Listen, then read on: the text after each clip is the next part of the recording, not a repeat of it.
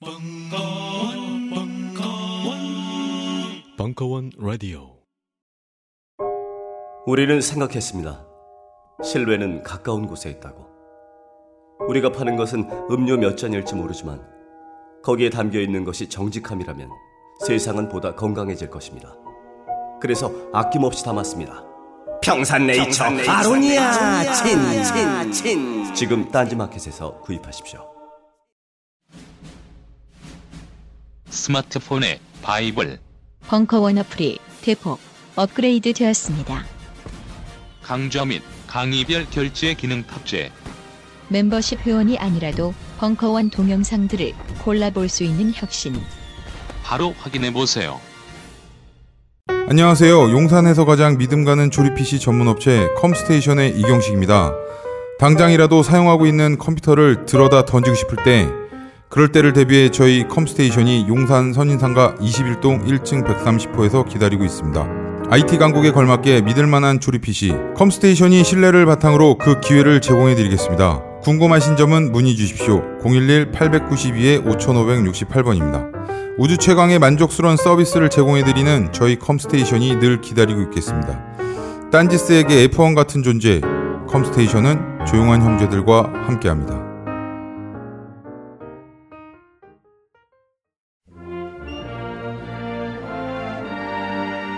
사회학자 김종영 특강 미국 유학의 모든 것 일부 7월 20일 강연 예, 여러분 어, 대단히 반갑습니다. 어, 지배받는 지배자의 작가 경희대학교 사회학과 김종영이라고 합니다. 어, 한국 사회는 뭐 학벌 사회라고 이제 볼 수가 있겠습니다. 어, 그리고 여러분의 어, 머리에 두 글자가 들어가 있죠. 학벌이라는 어, 큰 돌덩이가 여러분 음, 머릿속에 있을 거라고 생각이 됩니다. 어, 교육이라는 건 현대 사회에서 어, 신분을 결정짓고 또 소득을 결정짓고 또 배우자를 선택하는데도 우리나라 사회에서는 굉장히 지대한 영향을 어, 미치고 있습니다. 어, 누구나 어, 한국 사회에서 그리고 다른 사회에서도 마찬가지로 어, 공부를 잘하고 싶죠. 예. 저도 어, 뭐 학생 때 공부를 어, 못해서 어떻게 하면 공부를 잘하나 어떤 사람들이 어, 또는 어, 공부를 잘하는지 여기에 대해서 많은 고민을 어, 해본 사람 중에 하나입니다. 어, 공부를 하다 보면 또 어, 머리가 좀 똑똑해지기도 하고 어, 그러는데 어, 제 전공 분야가 교육사회학, 지식사회학 어, 이런 분야니까 어, 누가 과연 공부를 잘하나 어, 겉보기로는 이제 한국 대학 교수님들이 어, 뭐 우리 사회에서는 가장 최상의 어떤 어, 지식 계층 중에 어, 속할 거라고 생각이 됩니다. 어, 그 중에서도 어, 뭐 미국 유학파 교수님들이 어, 당연 어, 뭐라 그럴까요? 어, 지식 엘리트라고 이제 어, 표현될 수가 있겠죠. 어, 거기에 대한 어떤 어, 사회학적 분석을 어, 내놓은 어, 책이 어, 지금 지배받는 지배자 어, 미국 유학과 한국 엘리트의 탄생이라는 책이라고 볼 수가 있겠습니다. 어, 그래서 어, 어떻게 보면 여러분들이 대학에서 또는 이제 대학에 진학하거나 이런 학생들이 겪게 될 어떤 어, 지식인 계층의 어떤 글로벌 어, 구조를 어, 파헤치는 게 이 책의 어, 목적이라고 볼 수가 있겠습니다. 어, 지식이라는 게 어, 글로벌하게 어떻게 생산이 되고 또 어떻게 어, 이 지식인들이 계층화되는지에 대한 어, 분석이 첫 번째 목적이고 그 다음에 어, 뭐 한국뿐만 아니라 어, 대학 사회에서 어, 미국 대학이 어떤 글로벌 헤게모니를 쥐고 있다고 어, 봐야죠. 그래서 어떤 미국 대학과 한국 대학의 어떤 격차 속에서 어떻게 어, 지식인, 지식인과 지식이 계층화되는지 어, 이런 이제 어, 목적을 가지고 있고요. 그 다음에 어, 이 책에서는 어, 미국 유학파 지식인들의 transnational 사회적 궤적을 다룹니다. 약간 어려운 말인데요. transnational이란 말이 뭐 그렇게 힘든 말은 아닙니다. 국가와 국가 사이를 넘어서 어, 라는 말이 이제 또는 연결해서 라는 말이 transnational 말, 말이고 어, 사회적 궤적이라는 건 어, 개인의 성장, 교육, 직업을 주축으로 한 생애 과정을 의미합니다. 따라서 어떤 교육을 받고 어떤 직업을 영위하는지 를 분석한 하는 어떤 어, 과정을 사회적 궤적, 소셜 트레젝토리라는 어, 말로 표현될 수가 있겠습니다. 그래서 어, 제 책의 목적은 이렇게 크게 어, 세 가지라고 볼 수가 있겠습니다. 어, 한국 어, 사람들 어, 대부분이 대학을 가죠. 80% 어, 전후로 이제 대학을 간다고 볼 수가 있겠습니다. 어, 제 세대에서는 한 3분의 1 정도가 대학을 갔는데 지난 한 20년 동안 대학들이 굉장히 어, 세계적으로도 급행, 급팽창하고 또 어, 대학에 들어가는 인구도 어, 늘었다고 볼 수가 있겠습니다. 그래서 어, 대학은 어, 크게 이제 네 가지 기능을 가지고 있다고 볼 수가 있겠습니다. 첫, 첫 번째 이제 분류 기계, 분류 기계다. 뭐 사람을 나누죠. 예, 대학이 뭐 우수한 대학이 있고 열등한 대학이 있고 상대적으로 말해서 그래서 우수한 학생이 나눠지고 열등한 학생이 나눠지고 어, 우리나라 사회가 이제 학벌 사회라는 건 대학이라는 게 사람을 나누는 그런 어, 곳이라고 볼 수가 있겠죠. 어, 어떤 의미에서 어, 우리 모두는 인종주의자인데 어, 인종주의자라는 건 사람을 어떤 기준에 대해서 원래는 피부로 나누는 거지만 어떤 방식으로 나누죠. 그 다음에 어, 새로운 지식을 창출하고 어, 또한 학문의 전당이기도 하고 어, 지식을 교류하는 그런 곳이기도 합니다. 따라서 대학 자체는 애초부터 어, 글로벌하다고 볼 수가 있겠습니다. 대학이라는 것도 어떤 물론 이제 지식과 학문의 전당이지만 어, 지배의 관계가 있습니다. 어떤 권력의 관계가 있죠. 어, 여기서 이제 미국 대학은 어, 한국뿐만 아니라 전 세계적으로 글로벌 헤게모니를 가지는데 이 네 가지 글로벌, 글로벌 헤게모니의 측면은 첫 번째 연구와 지식 흐름의 중심, 어떤 논문이라든지 책의 생산이라든지 또 우수한 연구라든지 이런 건 굉장히 많은 부분 미국 아, 대학에서 이루어져 왔습니다. 어, 두 번째는 영어의 글로벌 역할과 지식 커뮤니케이션의, 글로벌 허브. 세 번째는 어, 우수한 인재들을 끌어들이는 글로벌 흡인력. 네 번째는 어, 학문적 규범의 지배로 인한 학문적 실행의 이상적인 장소. 어, 이렇게 네 가지로 어, 분류할 수가 있겠습니다. 음, 이런 부분들은 제가 어, 특강을 진행하면서 어, 조금씩 어, 소개하도록 하겠습니다. 어, 미국 대학의 글로벌 어, 헤게모니를 가장 어, 단적으로 설명하는 지표가 어, 지금 어, 글로벌 랭킹이죠. 어, 글로벌, 랭킹도 굉장히 어, 많은 지표들이 있는데 전문가들로부터 가장 어, 신뢰받는 지표가 상하이 짜오퉁 대학에서 어, 하는 어, 지표입니다. 여기서 보면 어, 미국 대학이 어, 세계 100위에는 반 이상이 이렇게 있죠. 그다음 세계 20위권에는 16개 대학이 있습니다. 어, 영국은 3개 대학이 있고요. 뭐 어, 캠브리지, 옥스퍼드, UCL 세 가지. 스위스는 스위스, 스위스 쭈리 공대. 아인슈타인이 나온 대학이 이제 쭈리 공대인데 그 중에 이제 한 대학이 있습니다. 그래서 대부분의 이제 선진국도 여기에 속하고 일본은 이제 세 개 대학이 있는데요. 뭐 도쿄 대학, 어, 교토 대학, 오사카 대학 이런, 게- 이런 대학들이 이제 세계 어, 100위권에 이제 어, 드는 대학이고 아, 지금 보시면 우리나라는 지금 한국은 21인데 어, 세계 100위 대학이 한 군데도 없습니다. 여기 뭐 200위권 대학에 서울대학이 있고 어, 나머지 이렇게 쭉 이제 어, 어, 그 순서를 볼 수가 있겠습니다. 따라서 어, 미국 대학과 한국 대학의 격차라는 건 굉장하다라고 이제 어, 볼 수가 있겠습니다. 어, 제 책에서는 어, 미국 대학과 한국 대학의 격차를 크게 세 가지로 나눕니다.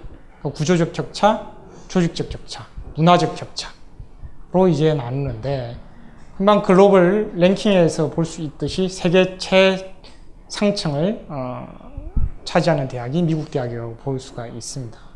그 다음에 조직적 격차는 어, 미국 대학은 기능적으로 분화되어 있고 우수한 시설과 시설을 가지고 있고 연구에 집중할 수 있는 어떤 어, 조직적 형태로 되어 있습니다. 어, 마지막으로 문화적 격차라는 것도 굉장히 어, 중요한데요. 여기서 뭐 윤리적 격차, 그 다음에 열정의 격차를 이제 볼 수가 있겠습니다. 뭐 단적으로 어, 이분법적으로 어, 말한다면 미국 대학은 합리적 개방적이고 어, 한국 대학은 비합리적 폐쇄적이라고 볼 수가 있겠죠. 어, 막스 베버는 어, 합리성이 어, 결여된 어, 자본주의를 천민 자본주의라고는 말로 표현을 하는데 저는 제 연구에서 일단 합리성이 결여된 한국 대학과 학문 공동- 공동체를 천민 학문 공동체다. 어, 이걸 단적으로 볼 수 있는 게 이제 한국 대학 교수 임용 과정인데요. 어, 제가 교수 신문에 인- 인터뷰한 어, 어떤 어, 어떤 내용 중에 하나가 이제 우리는 교수가 아니라 천민이다.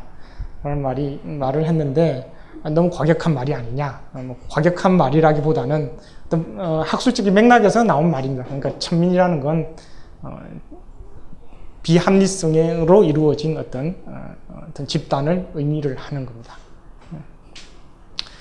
그리고 어, 학문할 때도 이제 문화적인 어, 요소들이 굉장히 중요한데요. 제가 뭐 천천히 이 부분들은 어, 설명을 하도록 하겠습니다. 그래서 대부분의 어, 한국 지식인들은 미국 대학을 굉장히 어, 미국 대학과 어, 지식인들을 어, 굉장히 존경합니다. 어, 왜냐하면 뭐 공부를 굉장히 우리보다 잘하고 또 뭐라 그럴까요? 합리적이고 개방적이고 어, 어, 그렇기 때문에 어, 존경을 한다고 하, 어, 하는 이유들입니다. 여기 보시죠. 미국 유학파 지식인들을 분석함에 있어 가지고 어, 제가 어, 만든 단어 중에 하나가 transnational middleman 지식인입니다. 뭐 한국과 미국 사이를 어, 예, 양다리를 걸치면서 중간에 위치하면서 어, 이익을 보는 어떤 지식인 집단이라고 어, 볼 수가 있겠습니다.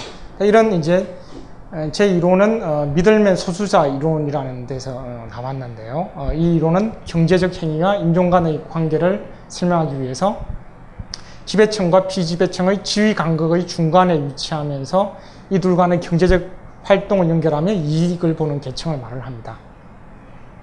어, 주로 상품에 대한 무역과 어, 유통을 어, 담당한다고 볼 수가 있습니다. 대표적으로 중세 유럽의 어, 유대인이라든지 동남아시아의 중국이라든지 아프리카의 인도인, 미국의 한국인이라고 볼 수 있겠습니다. 뭐 어, 미국에 계신 한국인들은 소상공업을 많이 하시죠. 그래서 어, 뭐 백인과 흑인 사이에 중간에 위치하고 있으면서 어, 그 중간을 어, 판매를 이제 담당을 하는 거죠. 어, 이 갈등이 어, 극단적으로 일어난 사례 중에 하나가 어, 1992년에 있었던 LA 폭동 때 어, 한흑 갈등이 굉장히 큰 어, 사회적 문제가 되었습니다.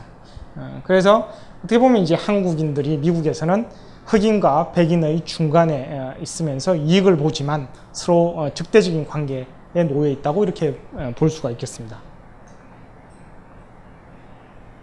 이런 이론에 기반해서 어, 저희 연구 대상은 이제 다르죠 지식인들이죠. 어, 그래서 미국 유학파 지식인을 transnational middleman 지식인하고 이제 명명을 했는데 어떤 특징들을 가지고 있냐면 미국과 한국 사이 중간에 끼여 있다.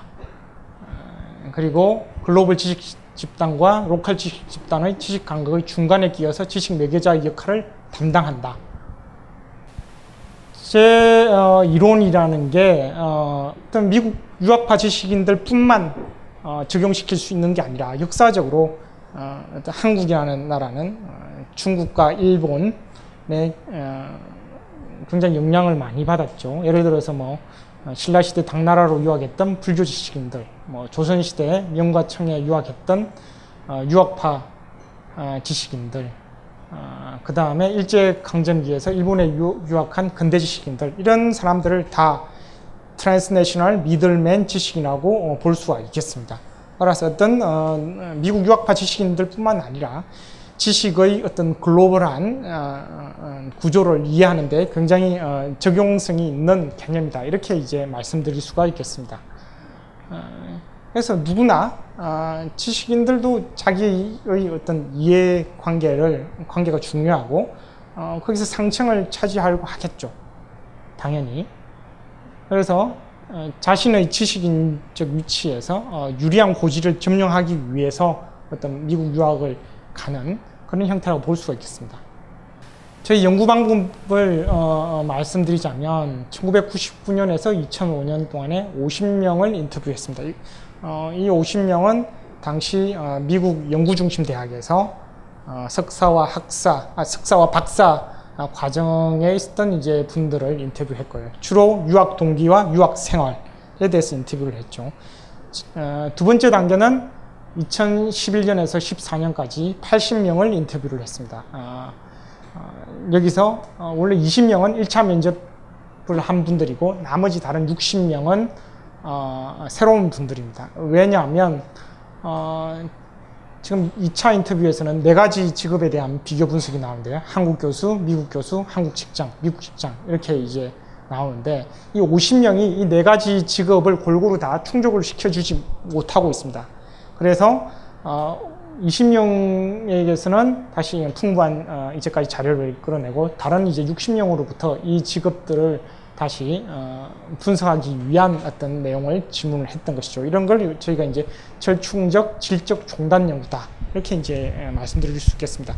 종단 연구라는 건 어, 뭐 사회학에서 주로 쓰는 건데 어, 어, 같은 같은 동일한 집단을 시간 차이를 두고 이제 다시 어, 연구를 하는 걸 어, 말하는 거죠. 한 15년 전에는 어, 이분들이 다 유학생들이었는데 이제는 이제 시간이 흘러서 뭐 한국과 미국에서 어, 직업을 잡고 살아가고 있으니까 과연 어떻게 변했나 음, 궁금하죠. 과연 성공했나? 과연 뭐 잘 살고 있나? 자기들이 원하는 이상을 이루었나? 어, 그런 걸 이제 어, 본다는 거죠. 그래서 어, 네 가지 직업에 대한 어떤 어, 어, 분석이 제 책에 자세히 어, 나오고 있습니다. 어, 80명에 대한 인터뷰는 어, 뭐 미국과 한국을 어, 오, 오가면서 했고요. 미국은 어, 네 지역, 어, 뉴욕, 뉴저지, 캘리포니아, 일리노이 그 외 기타 지역에서 이제 수행을 했습니다. 어, 미국 유학을 가게 되는 어떤 어, 역사적 지정학적 요인이라는 게 어, 어, 저기 당연히 있죠. 어, 예를 들어서 뭐 어, 우리가 해방 이후에 미국의 역할이 굉장히 이제 어, 컸다고 볼 수가 있겠습니다.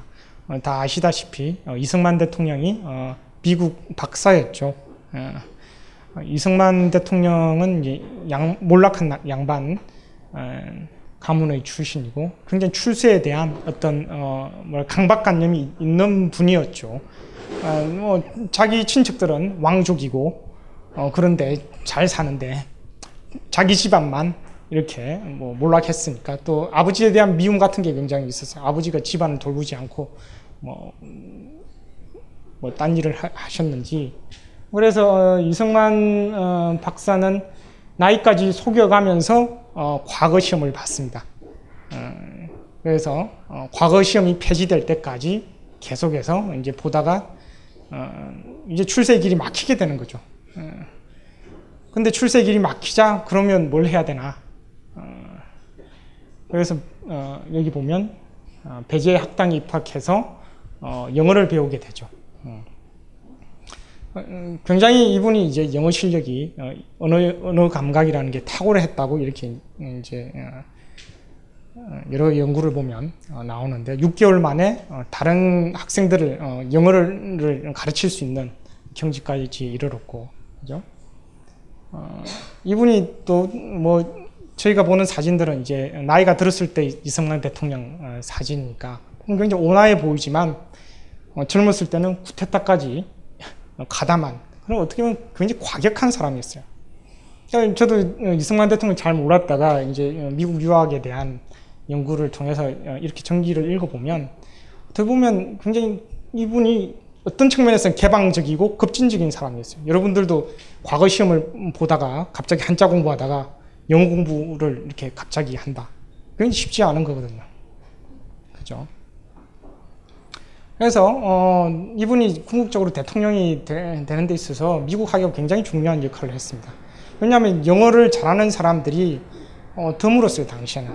그리고 미군정의 여러 가지 뭐 메가드나 하지의 하지 이런 고위급들에게는 이승만 박사가 어필을 했다 볼 수가 있죠. 이제 말이 통하고 그죠? 미국도 잘 알고 뭐 친미 반소의 정치적 입장을 가지고 있으니까 이런 사람이 가장 뭐 뭐라 그럴까요? 어, 신뢰를 받을 수밖에 없죠. 미국 측의 입장에서는 이런 이제 어, 뭐라 그럴까요? 어떤 상징성이 있는 거죠.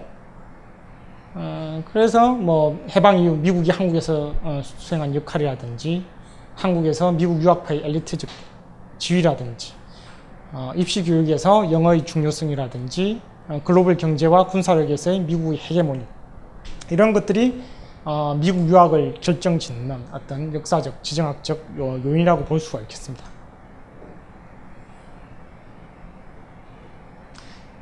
어, 제 책에서는 어, 크게 두 가지로 볼 수가 있죠. 미국 유학을 왜 왔고 어, 어떤 어, 어, 어, 과정, 어떤 유학 경험을 가지고 그 다음에 어떤 직업을 잡는지 여기에 대한 이제 분석인데 크게 이제 미국 유학 동기 첫 번째 인터뷰 50명에게서 어, 왜 미국 유학을 왔습니까? 어떻게 보면 당연한 질문일지 모르죠. 그러니까 어, 여기서 어, 가족의 영향이 있다. 그죠? 어, 한국 부모님들은 자식 교육이라면 뭐 지구 끝까지라도 어, 가는 분들이죠. 저, 제가 이제 미국 유학에 대한 영어 논문을 쓰고 나서 어, 남아프, 남아프리카 공화국의 어떤 교육학과 교수로부터 어, 뭐 이메일을 받았어요. 어, 여기에 한국 사람들이 많다. 도대체 어, 이해를 못하겠다. 지구 반대편이죠. 여기 남아프리카 공화국이라는 곳은 굉장히 지구 반대편입니다. 어, 자식 교육을 위해서 어, 남아프리카 공화국까지 어, 가서 영어 교육을 시키는 어떤 어, 한국 부모들을 보고 놀랐다는 거죠. 어, 우리 흔히 뭐 기러기 어, 가족 이런 게 이제 한국 사회에서 어, 벌써 10년 이상 되었죠 관심을 가진 지가 기러기 가족이 있는 나라가 몇 개 나라가 되지가 않아요. 어, 한국, 홍콩, 어, 타이완 정도라고 볼 수가 있겠습니다. 가- 기러기 가족이라는 건. 어, 그래서 어, 여러 뭐 유럽 사람들이라든지 미국 사람들한테 우리는 뭐 기러기 가족이라는 게 있다. 뭐 기스 패밀리 이런 게 있다. 말하면 놀래요. 도대체 왜 가느냐? 가족 놔두고. 응? 굉장히 문화적인 거죠. 여기 동아시아의 몇 개국만 있는 어떤 어, 어, 현상이라고 볼 수가 있겠습니다. 그래서 어, 대단히 뭐 어, 대부분이 부모들은 어, 교육에 관심 많고 이 사람들은 자녀 교육에 있어서 코스모폴리탄 양육 방식을 택합니다. 그러니까 좀 더 뭐 흔히 말해 세계화되고 영어도 잘하고 어, 한국을 넘어서서 어, 내 자식이 어, 교육받고 직업도 가지기를 그런 어, 방식을 원합니다.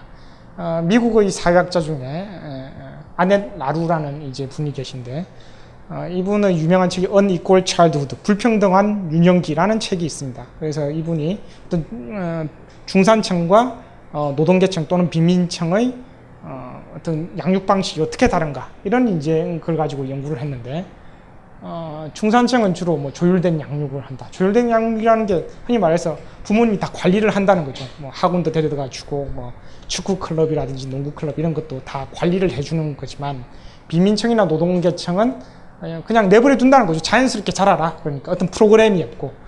음, 근데 이제 한국은 어, 약간 분위기가 다르죠. 한국은 누구나 다 이제 어, 전반적으로 관리를 하죠. 그러니까 뭐 학원도 보내고 뭐 과외도 시키고 어, 그런데 여기에 또한 단계 더 나아가서 물론 어떤 양육 방식이나 코스모폴리탄 양육 방식이다. 뭐 경제적으로 여유가 되시는 분은 자녀들을 어, 뭐 해외 연수도 보내기도 하고 방학 동안에 미국이나 영국 뭐 이런 곳에 뭐 영어 교육에 집중적으로 많이 투자를 하죠 또.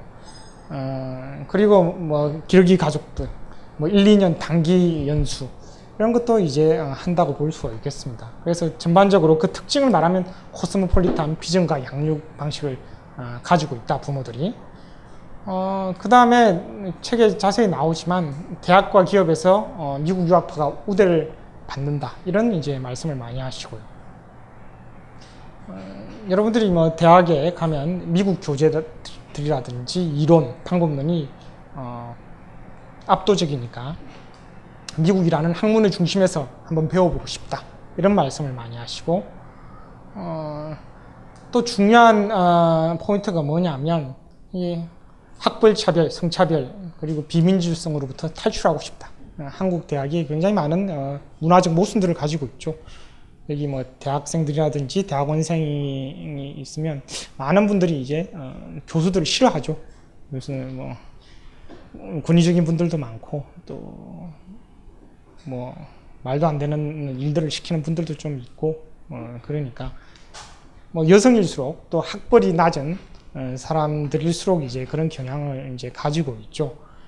예를 들어서 이제 조명석 강릉대 교수라는 분이 어, 어, 강릉대 아이들 미국 명문 대학원을 점령하다 이런 이제 어, 책을 쓴 적이 있는데 어, 이분은 연, 연세대를 나오고 미국 유학파신데 어, 한국에 와서 이제 강릉대 지방대 이제 자리를 잡았는데 어, 너무나 뭐 제자들이 뭐 공부할 의욕도 안, 시- 안 생기고 또 똑똑한 학생들은 또 서울에 있는 대학원에 진학시키려고 그랬는데 다 많은 실패를 겪으셨어요. 그래서 이분의 전략이 뭐냐면 어, 직접 미국 어, 명문 대학원에 보내자 강릉대 학생들을 그래서 어, 어, 몇 명을 한 뭐 지금 수, 수십 명을 어, 어, 보내서 어, 그 학생들이 뭐 세계 굴지의 어, 기업에 취직을 한 그런 이야기를 어, 쓰셨어요. 그래서 이분은 어, 학벌 차별 때문에 이것을 구조적으로 깰 수 있는 어, 것이 미국 유학이다 생각해서 강릉대 학생들을 어, 보냈던 거죠.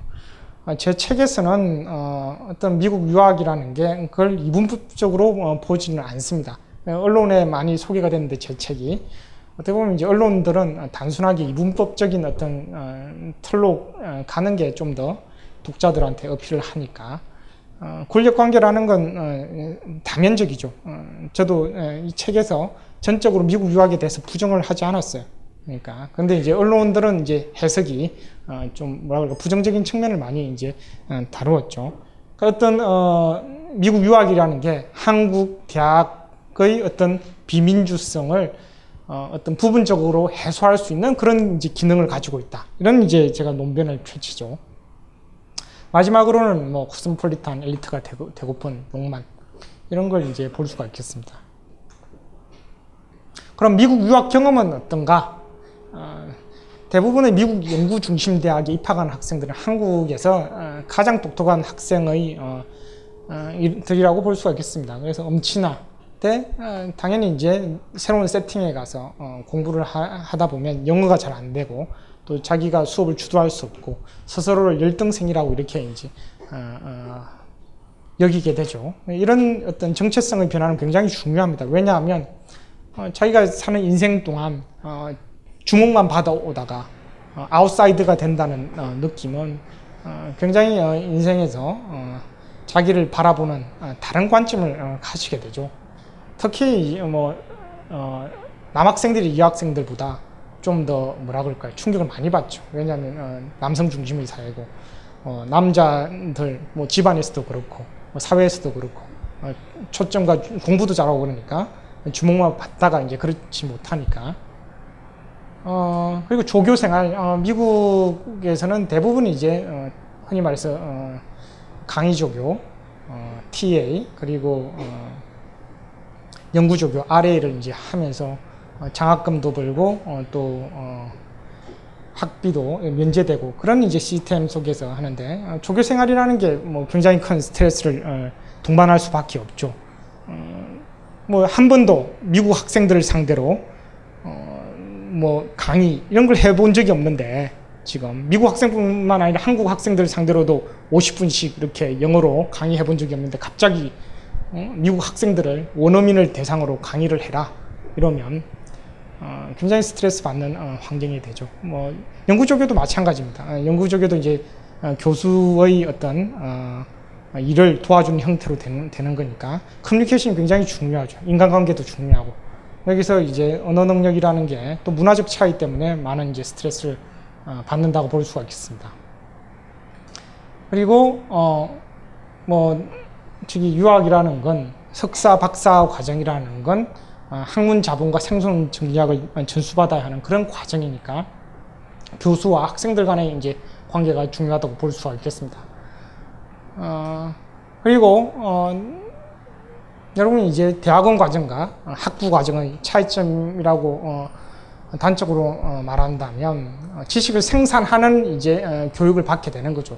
예전에는 학부에서는 책만 읽으면 되는데 그죠? 어, 지식을 소비하는 입장이죠. 새로운 지식을 창출을 하는 과정이 대학원 과정이죠.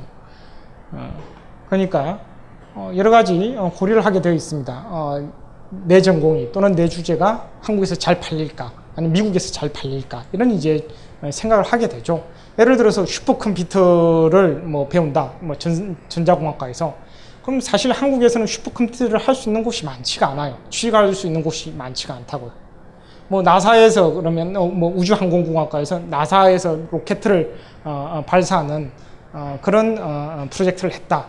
그러면 우리 한국에 오면 일단 여러분 나로 실패가 보듯이 로켓을 잘 발사를 못해요. 그러니까 그 어떤 어, 인문 사회과학이든지 어, 이공계라든지 어, 어떤 그 학문이 필요로 한 하부 구조가 미국과 한국이 다릅니다. 시장도 다르고. 그러니까 당연히 연구를 할때 어, 어떤 전공을 선택해야 되는지 여기에 대해서 굉장히 갈등을 일으킬 수밖에 없죠. 어떤 transnational 긴장 관계에 어, 있을 수밖에 없습니다. 그 다음에 어, 굉장히 중요한 경험은 연구 중심 대학에 이제 압도되는 어, 경험인데 세계적으로 유명한 전문가라든지 교수라든지 그리고 굉장히 어, 잘 갖추어져 있는 연구 조직이라든지 이런데 어, 많은 어, 감동을 받죠. 어. 그리고 이제 대가라는 학문 권력과의 만남과 어, 학문 공동체 진- 진입은 중요합니다. 음, 책에서 읽던 사람들을 직접 자기가 볼 수 있고 또 어, 그분들로부터 배운다는 건 굉장히 큰 이제 특권이자 어, 또 어, 뭐라고 할까요? 자기의 정체성을 형성하는데 어, 굉장히 어, 중요한 과정이라고 볼 수가 있겠습니다. 그래서 한마디로 표현하면 어, 어떤 어, 굉장히 우수한 학생들이 1등생으로 스스로를 취급하고 또 여러 가지 눈치와 차별 사이에서 어떤 똥밭을 어, 경험을 하지만 그런 것들이 자기의 어떤 어, 커리어 또 어, 사회적 궤적에서는 굉장히 중요한 어, 된다 그런 어, 어, 과정을 이라고 볼 수가 있겠습니다. 그러면 미국 유학 이후에는 어, 과연 어, 잘 풀렸느냐 이런 이제 어, 뭐라 그럴까요? 이제 궁금하겠죠.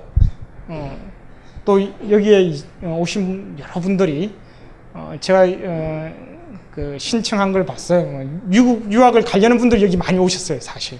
어, 여기에 어, 이- 이 자리에 오는 것은 사실 쉽지 않습니다. 어, 떤 굉장히 강한 동기가 있어야만 이 자리에 올 수가 있죠. 저도 어, 인터뷰라든지 이런 걸 수행해 보면 정말 자기 강렬하게 원해야만 어떤 그 사람을 직접 만나게 되어 있어요.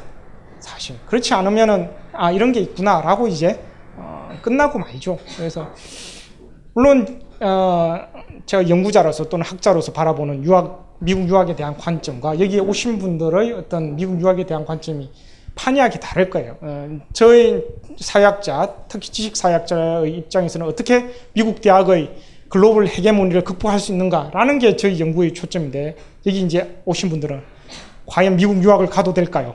음? 어, 이런 이제 어, 의문점들을 가지고 오셨을 거예요. 그래서 뭐 설레가 지금 80케이스나 있으니까 과연 어떻게 되었는지 좀 알고 싶다. 그죠? 음. 과연 내가 가면 성공할 수 있는가? 음? 음. 이게 왜냐하면 미국 유학이라는 게 여러분 인생을 바치는 거니까. 그죠? 어, 굉장히 심각한 상태에서 오셨는데 그 제가 약간의 이제 답을 드릴게요. 그러니까 크게 보면 어, 저희가 transnational 위치 경쟁의 틀 안에서 이해를 해야 되는데 물론 이제 모든 게 경쟁이죠. 경쟁인데 어, 이 네 가지 사례가 있습니다. A 박사라는 분은 지방대에서 이제 학부를 나오시고 미국 공과대학에서 이제 박사를 하신 분이고 어, 그리고 MIT 뭐 이런 급이 아니에요. 칼텍 이런 급이 아니고 어, 우리가 잘 알려지지 않은 이제 어, 공대를 나오신 분이에요. 이분 A 박사. B 박사는 음대 그리고 한국, 한국의 명문대 학부 뭐 가장 우수한 어, 명문대를 나왔다고 봐야 돼요. 그리고 미국 박사 어, 초엘리트 코스를 어, 받으신 분이라고 볼 수가 있겠습니다. 그리고 세 번째는 어, 이분은 이제 하택집 교수라는 분인데 제가 어, 실명 공개를 미리 이제 허락을 이제 어, 받고 이분은 실명을 공개하는데 이분은 굉장히 유명한 분이세요. 한국 과학계에서는 거의 대부분 사람들이 이분을 아- 아, 안다고 볼 수가 있겠습니다. 이분은 이제 서울대 물리학과를 졸업하고 버클리에서 어, UC 버클리에서 이제 박사를 하시고 스탠포드 대학에서 어, 스티븐 추 교수 밑에서 postdoc을 이제 하셨, 하셨습니다. 그러니까 어, 그리고 한국의 노벨상이라는 게 이제 어, 호암 재단에 주는 호암상을 수상하시고 지금은 미국 명문대의 물리학과의 정교수로 이제 계신 분입니다. 그 다음에 이제 C 사장이라는 분은 서울의 어떤 명문 사립대 졸업하시고 아, 미국에서 이제 MBA를 하셨는데 아버지의 가업을 이어받아서 어, 모기업체 대표로 지금 어, 재직하고 어, 있는 분입니다. 과연 이 네 부류 전혀 다른 것 같죠?를 어떻게 어, 설명할 수 있을 것인가? 과연 어떤 사람이 성공하고 어떤 사람이 어, 그럴 가능성이 더 많을 것인가? 라는 걸 이제 설명을 해야 되죠. 이 사회학이니까 이론적으로. 그래서 이 네 사례를 어, 설명하기 전에 어, 우리가 어, 사회에서 어, 교육과 직업 간의 상관관계가 있고 여기서는 위치 경쟁이라는 게 일어나고 그 다음에 사회적 폐쇄라는 걸 겪게 어, 됩니다. 그래서 그 개념을 조금 설명을 어, 해야 되는데요. 사회적 폐쇄라는 건 소수의 자격자 집단에 주어지는 자원과 기회에 대한 접근을 제한함으로써 보상을 극대화하려는 사회적 집단 행동의 과정입니다. 예를 들어서 서울에서 어, 제가 사회학과 소속이니까 어, 사회학과 교수가 되기 위해서는 거의 지금은 어, 미국 학위가 박사교 있어야 돼요. 그러니까 미국 박사가 다른 국내 박사나 다른 유럽, 일본 박사들을 체계적으로 배제하죠. 그러니까 이걸 저희가 사회적 폐쇄다 라는 이제 말로 어, 어, 어, 표현을 하고 있습니다. 하지만 사회적 폐쇄라는 것도 어떤 정도의 차이가 있겠죠. 정말 폐쇄적인 음, 뭐 미국 유학파 아니면 안 돼. 이런 어, 사람도 있고 아니면 아이비리그 아니면 안 돼. 이런 곳이 있는 반면 그래도 뭐 어, 조금씩 사회적 폐쇄가 존재하더라도 어, 그 정도가 좀 옅고 또 개방적인 그런 이제 집단이 있겠죠. 여하튼 이런 기회들을 제한하는 걸 사회적 폐쇄라고 그런다. 그 다음에 위치 경쟁은 일종의 제로섬 게임이다. 제가 대학에 들어갔을 때만 해도 대졸자가 뭐 한 3분의 1 정도 저희 같은 인구 집단에서 같은 연도생에 지금은 뭐 80% 내외니까 대학 졸업장 하나 가지고만 되지는 않죠. 상대적인 거죠. 나중에 교수 임용 과정에서도 나오지만 어 뭐 내가 미국의 어떤 명문대학에 나왔다 그래서 상대방이 더 좋은 명문대를 어, 나오면 상대적으로 가치가 떨어지게 되어 있는 거겠죠. 그래서 위치 경쟁이라는 건 상대적인 거라고 볼 수가 있겠습니다. 저희가 겪고 있는 지금 학력 인플레이션이라든지 이런 부분들이 위치 경쟁의 메커니즘 속에서 움직이는 거죠. 상대적이니까. 어, 그래서 저희 입장에서는 어떤 위치 갈등론, 서로 싸우는 거죠. 어, 더 좋은 포지션을 위해서, 더 좋은 직업을 위해서 어, 싸우는 건데 이런 위치 경쟁 속에서 다른 집단을 배제하기 위해 다양한 전략들을 이제 구사하고 있죠. 우리 사회에서는. 여기서 위치 경쟁에서 중요한 세 가지 원칙이 있다. 첫 번째는 멤버십. 멤버십은 굉장히 자기가 어떤 집단에 속해 있느냐 라는 걸 멤버십이라고 볼 수가 있죠. 뭐 학벌, 학벌은 어떤 성취된 어떤 어, 귀속적 지위이죠. 어, 뭐 스카이 출신이냐, 또 아니면 서울에 있는 출신이냐, 뭐 지방대냐, 어, 이런 것들이 학벌, 아니 미국 유학파냐, 어, 국내 학파냐, 그죠? 계급. 그러니까 사장 되셨다는 분은 어떤 계급적 어, 지위가 중요하죠. 아, 버님으로부터 물려받고 또 MBA를 하신 분들 많은 분들이 어, 저기 뭐 직장을 어, 저기 가업을 일려 받으신 분들이 또 어, 많다 볼 수가 있고요. 그다음 젠더. 한국 사회 젠더 굉장히 중요하죠. 지금 어, 한국 교수 중에서 이제 70 한 7%가 남자고 한 23%가 어, 여자입니다. 그러니까 뭐 다른 여러 직장에서 여러분 흔히 말해서 이제 어, 유리천장을 이제 경험을 하는데요. 그런 부분. 어, 그다음 인종. 미국에서는 인종이 중요하죠. 한국에서는 다들 대부분 이제 한국인들이기 때문에 어떤 인종에 대한 어떤 어, 어, 떤 차별이 어, 적게 느껴지는데 미국에서 취직하셨던 분들은 인종이 굉장히 어, 중요한 어, 어떤 멤버십니다. 그 다음에 시민권도 마찬가지고 미국 시민이냐 아니냐 아니면 영주권자냐 아니냐에 따라서 어, 많은 또 기회와 차별을 경험하게 됩니다. 실력, 실력이라는 건 업적, 전문 지식, 뭐 언어 자본 이런 것들은 이제 말을 할 수가 있겠죠. 그 다음에 시장, 어, 이런 부분이 어, 될 수가 있겠습니다. 따라서 이 세 가지 어, 크게 말해서 조건에 의해서 어떤 유학 이후의 어떤 직업적 궤도라든지 성공을 판가름한다고 볼 수가 있겠죠. 그래서 다시 넘어가서 여기서 네 사례. 이분은 A 박사, 어, 이분은 이제 미국 박사임에도 불구하고 어, 많은 한국 기업들이 어, 이런 미국 박사, 특히 공대 출신들을 스카우트하기 위해서 미국 캠퍼스에 직접 방문을 합니다. 그래서 인터뷰를 하는데 어, 이분은 어, 대기업 어, 그 임원진이 퇴짜를 놓으셨어요.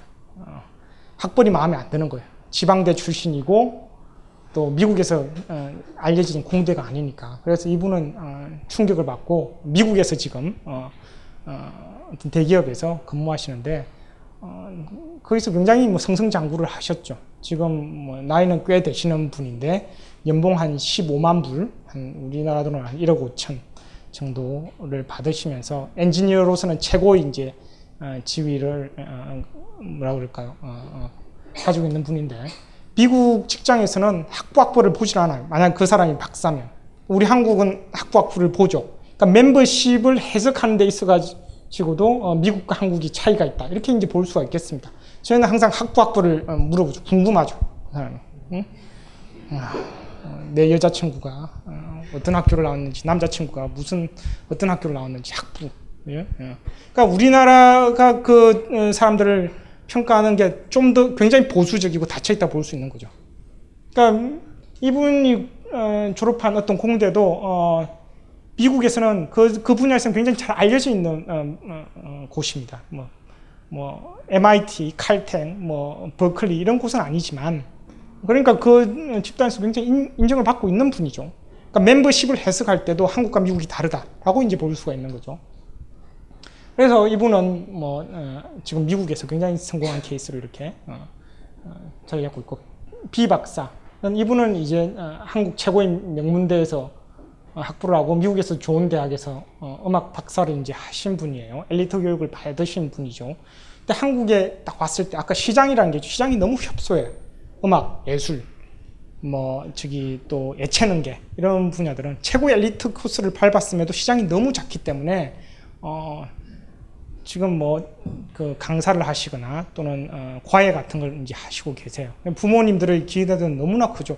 여러분 예체능계는 굉장히 돈이 많이 들어갑니다. 사실. 어.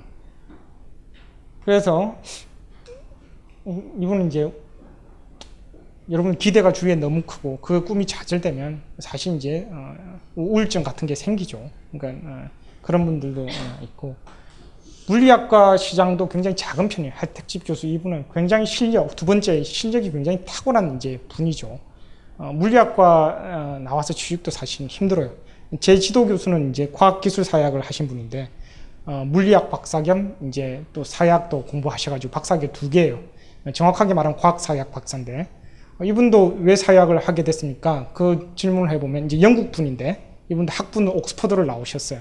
어, 박사는 이제 아까 UCL이라고 지금 어, 거기에 나오셨는데 아, 물리학을 공부했지만 어, 취직을 못했다. 그래서 다시 어, 사약을 공부해서 어, 세계적인 어떤 대가가 되신 분인데, 그러니까 어, 사, 물리학적 현상을 사회적으로 설명한 뭐 코커의 사회적 구성 이런 걸 이제 쓰셨던 분인데 충격이죠. 예, 예. 그러니까 시, 장이 물리학은 굉장히 작다 볼 수가 있, 습니다 자유를 외친 신 김수영, 위대한 화가 이중섭, 전설이 된 반고흐. 그런 그들의 진짜 모습은 찌질했다. 철없는 가난뱅이, 애정결핍 환자, 우리가 사랑한 위인들의 민낯. 위인전에 속은 어른들을 위한 경쾌한 반전이 시작된다. 딴지일보 인기 연재를 책으로 엮은 찌질한 위인전. 완벽하지 않아서 눈물나게 아름답고 찌질했기에 더욱 위대한 그들의 삶이 전하는 위안과 감동. 딴지일보 홀짝 기자의 찌질한 위인전. 전국 서점과 온라인 서점 딴지마켓에 있습니다. 위즈덤 하우스.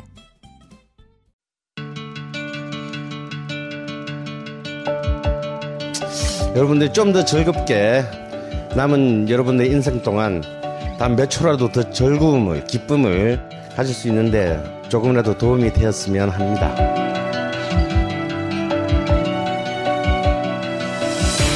미국 역사에서부터 비엔나 궁정을 거쳐 한국 근현대사까지 강헌이 주목한 음악사의 역사적 장면들.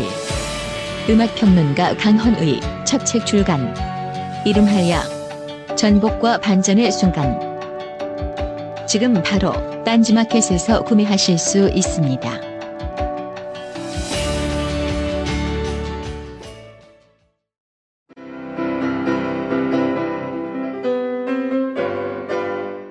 클래식은 너무 멀리 있거나 혹은 너무 가까이 있다.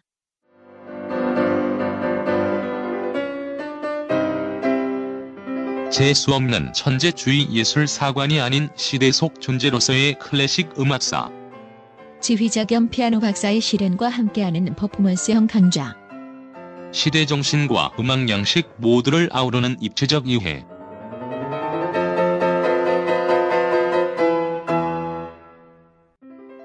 2015 벙커원 울트라 스페셜.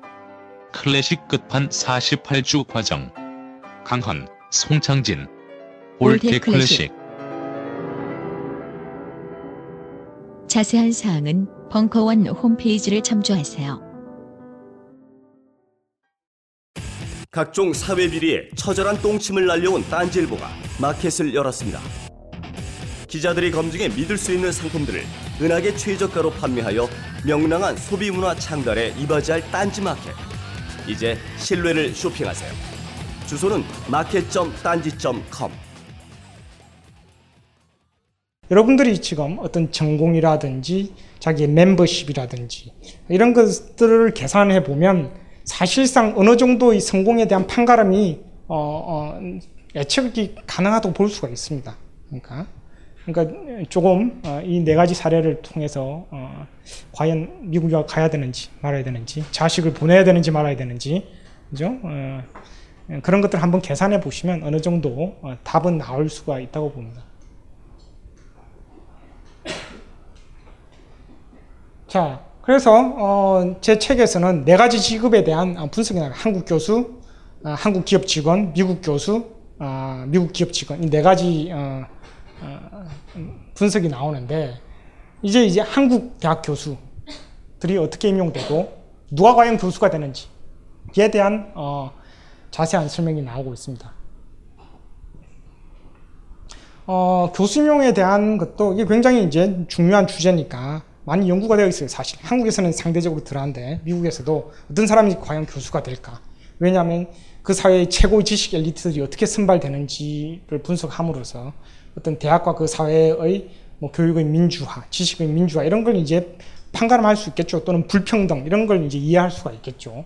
그래서 과학 사회에서는 보편주의 대 특수주의 논쟁이 있는데 이건 뭐 그렇게 어려운 말이 아닙니다. 보편주의라는 건 실력을 가지고 그 사람을 평가하고 실력대로 뽑는지 그런 걸 이제 보편주의라고 그러죠. 특수주의라는 건 이런 실력 이외의 요소들, 뭐 학벌이라든지, 뭐 성별이라든지, 나이, 인맥 같은 것들을 보고 뭐 뽑는 것. 이걸 이제 특수주의라고 그래요. 그렇죠. 대부분 우리 어, 민주주의 사회에서는 보편주의적 어떤 어, 어, 이데올로기가 강하죠. 어, 실력도로 해야 되는데 어, 어, 남자를 먼저 뽑고 뭐, 또 미국 유학파를 먼저 뽑고 스카이 출신을 먼저 뽑고 이런 것들이 이제 특수주의 요소라는 거죠. 그죠? 그래서 과연 어, 이렇게 되는가라는 이제 어, 연구들을 많이 했어요. 근데 제가 이제 사회학이니까 사회학에서 가장 유명한 연구 중에 하나가 교수 임용에 대해서 Val Burris라는 어, 분이 있습니다. 그래서 94개의 사회학과의 교수 임용을 조사했는데 top 5의 교수진이 3분의 1을 차지한다. 뭐 하버드, 버클리, 뭐 시카고 이런 대학이 이제 top 5 중에 한 곳인데요. 보니까 하버드, 그죠? 그 분들이 3분의 1을 차지한다. 그죠? 그리고 top 20이 어, 교수진의 70%를 차지한다. 굉장히 미국에서도 취직하려면 명문대를 나와야 돼요. 명문 대학원을 나와야 됩니다. 네. 근데 top 20위가 아니더라도 여전히 30%가 있죠. 그죠? 근데 우리 한국을 봅시다. 한국을 보면 지금 뭐 사회학과를 봤을 때는 어, 대부분 서울대 출신은 서울대, 물론 학부 기준이지만 연세대 출신은 연세대, 고려대 출신은 고려대 이렇게 이제 가게 되어 있죠. 그리고 대부분이 미국 유학파입니다. 그러니까 이 대학을 보면 그러니까 미국도 폐쇄적이고 한국도 폐쇄적이지만 한국이 훨씬 폐쇄적이라고 이렇게 볼 수가 있겠죠. 미국 연구 중심의 동종 교배 비율을 보면 10%에서 20%입니다. 그러니까 하버드 대학 출신은 처음에 하버드 대학 출신은 뽑지를 않아요. 물론 이제 하버드 대학 출신들이 있지만 다른 데 가서 어, 당신이 성공해 있으면 우리 대학에서 이렇게 뽑아와요. 그러니까 시카고 대학도 시카고 대학 출신을 졸업하면 바로 뽑지가 않아요. 그러니까 서로 어떻게 보면 시카고 대학이 대학 출신을 뭐 하버드에서 뽑고 하버드에서 출신이 이제 어, 시카고 대학에서 뽑고 일, 종의 교환이 일어나죠. 어떤 어. 근데 우리는 어, 학부 출신 기준으로 봤을 때는 교환을 하지 않죠. 어, 우리 대학 어, 서울대 출신들은 우리 서울대 어, 고대는 고대, 연대는 연대, 경희대, 경희대는 경희대. 그죠? 예, 그래서 대부분 어, 우리끼리 다 해먹어야죠, 그죠? 남자는 남자. 예? 어. 그러니까 물론 이제 미국 대학도 어, 폐쇄적이지만 어떤 부분에 있어서 그 정도를 비교하면 어, 우리 굉장히 폐쇄적이죠. 그러니까 어떤 정당성이 있어야 되는데 아 실력으로 그래도 뽑는구나 이런 텀이 물론 20위 이외에서도 30%가 어, 뽑히니까 굉장히 뭐 그 올라갈 수 있는 가능성이 있는 거죠 많이. 그래서 어, 통계 연구를 보면 상위권 대학일수록 미국 박사를 뽑고 하위권 대학일수록 국내 박사를 이제 임용하는 경향이 있죠. 이런 이제 사회적 폐쇄, 학문적 폐쇄를 어, 겪고 있다. 그 다음에 제 연구의 중요한 포인트 중에 하나는 임용 과정이다. 어, 그죠? 어, 우리는 특히 글로벌, glocal 학벌 체제로 되어 있는 글로벌 로컬의 결합으로 된 학벌 체제를 가지고 있죠. 한국의 학사학위가 미국의 박사학위의 결합으로 이루어져 있다. 그다음 실력이라는 것도 여러분 굉장히 어, 객관적으로 이루어지는 경우는 어, 이공계가 좀 객관적으로 평가하고 왜냐하면 이공계는 논문의 어떤 인용 지수라는 게 있죠. 여러분은 흔히 알듯이 뭐 사이언스, 네이처, 뭐 셀 이런 어, 어, 학술지들은 굉장히 내기가 힘들고 내면 명성을 이제 얻고 또 취직하는 데도 도움이 되죠. 그런 것들이 상대적으로 수치화되어 있고 객관적으로 되어 있습니다. 인문사회계와 예체능계는 좀 더 이런 게 좀 거리타죠. 뭐 영어 논문을 냈더라도 이게 뭐 세계적인 물론 어, 저널들이 있지만 그런데 내면 인정을 받죠. 뭐 안 그런 경우도 있고 예체능계는 뭐라 그럴까요? 가장 뭐 퍼포먼스로 하니까 어, 실력 평가라는 게 어렵다고 볼 수가 있겠습니다. 하지만 최근에도 인문사회 계열에서는 영어 논문과 영어 강의가 강조되면서 미국 학위자가 보다 더 유리한 고지를 이제 어, 선점하고 있다고 볼 수가 있겠습니다. 그 예체능계 여기 혹시 또 예체능계 있는 분들이 있을지도 모르겠는데 또 자녀들을 예체능계 키우는 분들이 있을지 모르는데 너무 이제 부패 정도가 좀 심해요 예체능계는 제가 이제 인터뷰한 어, 사람들 중에서 돈을 요구한 교수용 과정에서 돈을 요구한 어, 어, 저기 계열은 예체능 계였습니다. 그러니까 한 분은 어, 어떤 8천만 원의 요구를 받았고 예체능 계열에서 교수가 되기 위해서 8천만 원을 음, 내면은 교수 시켜주겠다. 어. 그 다른 한 분은 5억 5억을 내어라. 응? 그렇죠. 제가 말했듯이 상대적인데 그죠? 8천만 원 내라는 쪽이 좀 양심적이죠. 그리고 예체능 계열은 이제 친구들이 이렇게 있으면 아, 그렇죠. 같이 박사 받고 같은 또래일 거 아니에요. 나, 나도 다 교수가 되고 싶은데, 야, 친한 친구면, 야, 너는 얼마 내래? 그러면, 뭐, 다른 애 친구는 30억을 내라 그랬다. 그럼 또 5억이 양심적이에요. 보면. 상대적이죠. 아, 물론 이제, 어, 이렇게 액수를 밝히는 건 거절했다는 거죠. 어, 어. 그러니까, 뭐라 그럴까요? 참, 예체는 게, 여기 혹시 자녀들을 예체는 게 있으면, 굉장히 여기 뭐 한국의 부패 정도가 심하고 또 시장도 협소하고 어, 렵다고 볼 수 있겠습니다. 그래서, 그래서 교수 임용 과정을 한번 겪으면 정말 어, 학을 떼죠 학을 떼.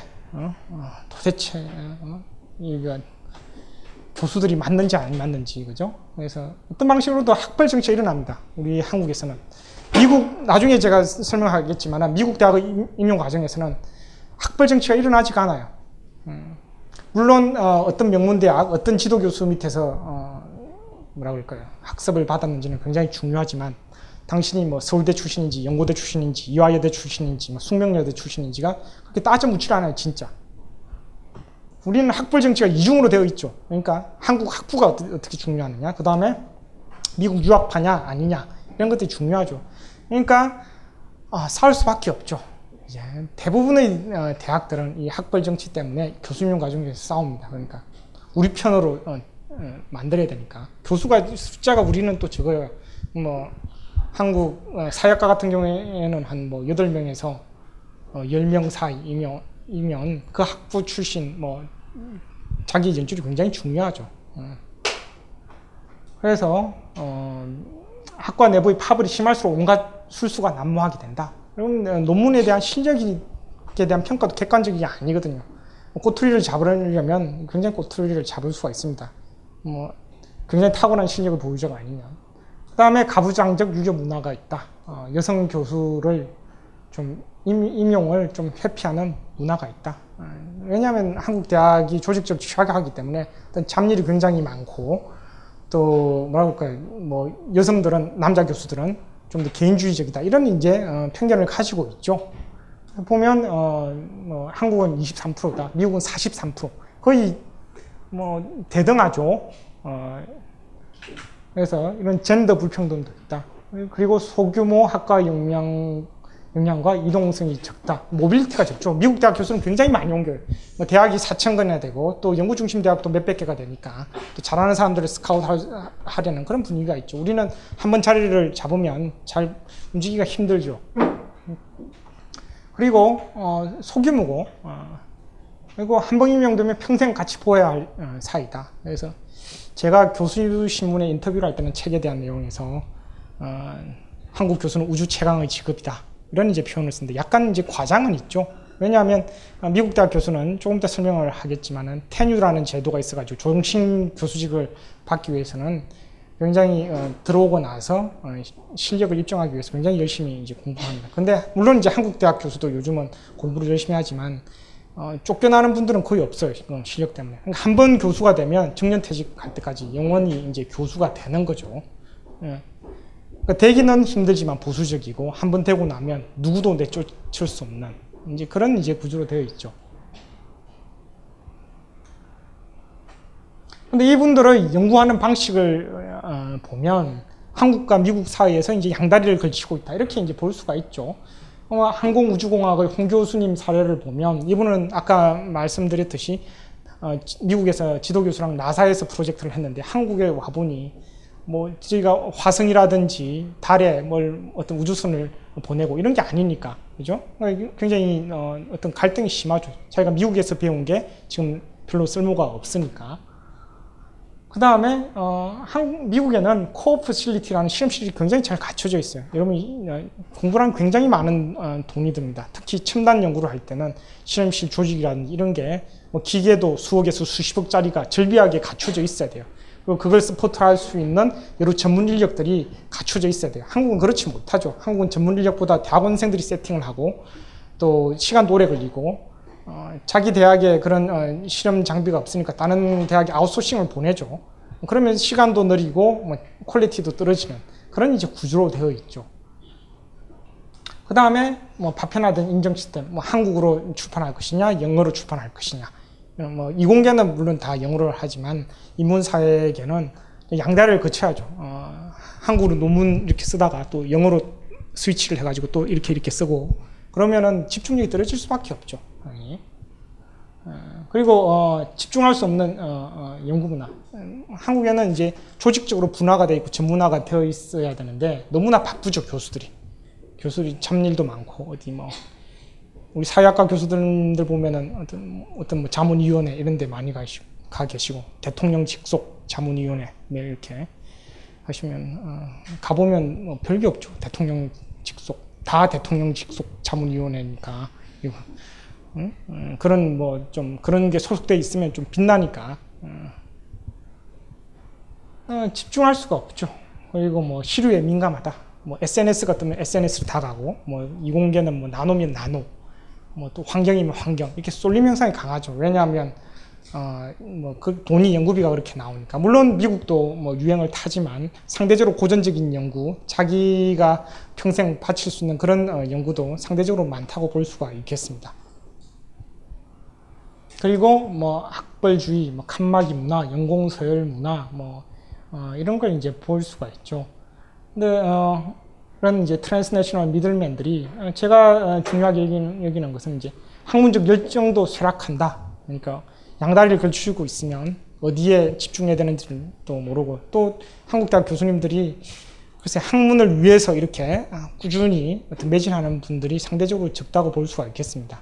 예, 사회에서는 이제 교수들을 많이 대접을 해주니까 거기에 이제 좀 스포일되는 분들도 어, 많고 공부한다고 알아주는 것도 아니니까 학문적 열정이 이제 어, 쇠락하죠. 어, 공부라는 건 사실 이제 감정적인 거죠. 어떤 분야에 쓰든지 마찬가지로 어, 제 책에 나오지만 어떤 어, 특정한 파토스를 가지고 있어야 됩니다. 그러니까 공부에 미쳐야 되는데 그게 이 세상에서 가장 중요해야 되는 거죠.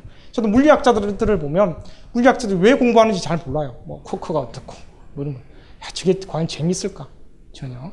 그러니까 그 모든 건 자의적이기 때문에 거기에 감정적 몰입을 어? 하기 위해서는 그죠? 그 집단적인 어떤 어, 가치를 인정해주고 집단적인 분위기라는 건 굉장히 중요합니다. 어, 다 같이 공부 안 하는 집단에서는 뭐 공부에 대한 열정이 이제 떨어질 수밖에 없는 거죠.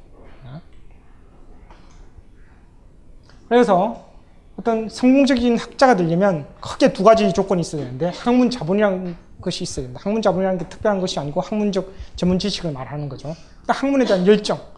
그것이 최고이고 거기에 몰입할 수 있는 어떤 감정적 에너지가 필요한 거죠. 그래서 두립게임 같은 경우에는 어떤 어, 어, 뭐 어떤 어떤 사회적 현상이라는 건 어떤 종교적 현상을 가지고 있다. 어떤 믿음, 신념, 어, 그리고 그게 최고라는 가치 있는 것이라는 믿음이 중요하죠. 그러니까 미국에서는 어떤 어, 대가라는 어떤 토템이 중요하죠. 그, 그 집단을 상징하는. 한국 대학은 그런 게 적다고 볼 수가 있죠. 그래서 어떤 탁월한 선생 또는 대가와의 접촉에서 학문 자본의 전수뿐만 아니라 학문적 열정이, 열정이 고양된다.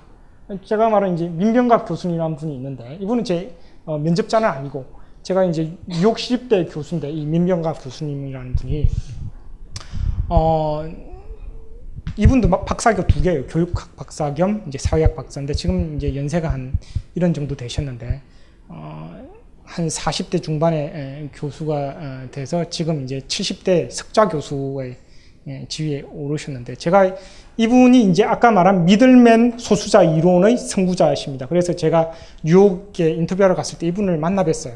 저기 좀 이런 이런 궁금한 점들이 있다. 그래서 어, 친절하게 또 설명도 해주시고 그러던데 어, 여러분 이제 흔히 다들 나이가 들면 이제 인생도 정리하고 그죠? 좀 놀고 그래야 되는데 저는 이제 미국에서 이제 인터뷰하니까 예, 교수님 뭐 저랑 좀 노시죠? 오늘 하루는. 아니다. 공부하러 가야 된다. 응? 나이가 꽤 드신 분인데 이분이 그래서 저도 돌아오면서 아 이거 나이 조금만 공부 조금만 하고 놀아야 되는데. 보니까 그죠? 또 공부해야 되나? 돌아오면서 그죠? 이분을 보면서. 학문적 열정이라는 게 나이에 상관없이 대부분은 이제 한국 교수님들은 나이가 어느 정도 되면 뭐 대접도 많이 해주고 또 공부할 동기도 없고 그러는데 어.